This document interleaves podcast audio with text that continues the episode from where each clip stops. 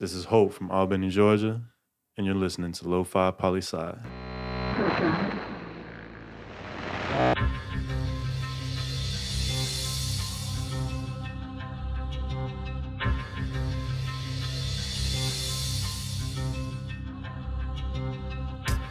Go, Lo-Fi Poli Sci coming at you, people. Shout out to Holt taking us into the show today.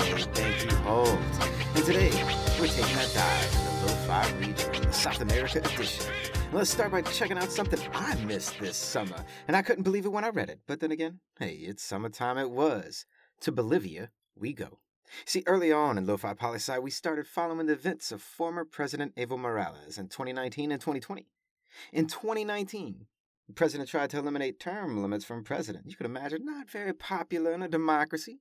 And the following election marred by controversy. Yes, indeed. Mass protests erupted, and he claims a coup took place and he was forced from office. He resigns, goes into self imposed exile in Mexico, and then later to Argentina. And then while all that's happening, an interim president is appointed, Jeanine Inez, and the government under her issue an arrest warrant for former President Morales, who is in exile outside the country. But later, then, the main courts threw out the arrest warrant, said it was all bullshit. And then, new presidential elections were had in late 2020. A new president took office. And right after, former President Morales returns to the country. Like, boom, just pops back in. And then an investigation was launched into the former interim president Jeanine Inez for a breach of judicial proceedings in issuing that arrest warrant on former President Morales. And this summer, she was convicted of breach of duties and resolutions contrary to the Constitution. In June this summer, she was sentenced to 10 years in prison, all for trying to arrest the former president. Now, if all that ain't some messiness made for a Monday, I don't know what is. But here we are on a Wednesday. But she is set to appeal that decision, and we'll definitely be watching to see how this turns out moving forward. Now let's head on over to Suriname and Brazil, where we got some international relations and joint military agreements going on, where the two countries met for the 20th regional meeting for military exchange, where they agreed to continue joint military training, do working visits, joint border patrols and operations, you know, all that good stuff. You get it, you get it. Two countries, two neighbors, military agrees to work together for better border protection and a peaceful coexistence. Sounds nice, right?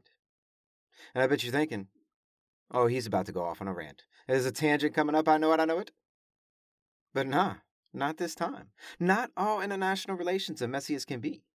Not at all. I mean, let's look at this next one for example. And if anything, it's an example of undoing some messiness that previously took place. To Colombia and Venezuela, we go. So, Colombia and Venezuela had cut diplomatic ties back in 2019. And for three years, those ties were completely severed. You know, there were arguments over border crossings, or militants and freedom fighters, and drug trafficking, and immigration. You know, things were tense between Colombia and Venezuela. But Colombia's new president just took office at the beginning of August, and one of the first things President Gustavo Petro did was plan to normalize ties with Venezuela. And they did it. This past Sunday, the two countries restored diplomatic ties, which means cooperation on a host of issues that caused the initial severing can all be worked out together. We'll definitely be keeping an eye out on this one moving forward. And talking about cooperation and collaboration, let's check out Uruguay, one of the freest countries in the world, according to Freedom House.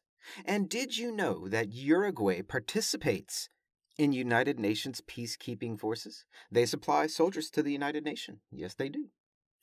And tragically, though, some UN peacekeepers from Uruguay were in Uganda and were injured last week in attack from, well, it's a bit hazy on who the attackers are at this point. But they are recovering, thankfully. But I chose this story when I saw it because I got the feeling that this isn't something many people think of when they think of UN peacekeepers. They don't think of South American soldiers contributing to the effort of global peace. But they most certainly do. Shout out to Uruguay. And a last piece of news to send you on your way to the day. To Chile, we go. And did you know that on August 19th, just a couple weeks ago, Chile celebrated 100 years since their first radio broadcast in the country? Interesting. Am I right? And what was their first radio broadcast ever? Well, it started off with announcing that this is a test. Of course, it was most likely in Spanish, of course. But they played a little violin music with some intro after that, and they talked about a little political news, then another little musical piece, and, they said goodnight, and that was that. Sounds kind of lo fi to me. I dig it, I dig it. But it was only broadcasted five blocks away. So you had the source and the receiver, five blocks. And only about 200 people were present to hear it. But think about that. For the first time ever, these 200 people heard a radio broadcast, and from right down the street. I mean, it must have seemed like magic to them, right? I dig this. I dig this so much. I relate to this story, as the radio is, in fact, the predecessor of the podcast. And that's a brief snapshot of what's going on in South America today. Check us out tomorrow for a brand new show series we're starting that'll be going all semester long, but you'll have to wait and see what it is. And hey, it's not a cliche or a catchphrase, it's a lifestyle. Always remember that Lo-Fi Poli is more than just me. It's the we that we be. Pickering, signing off.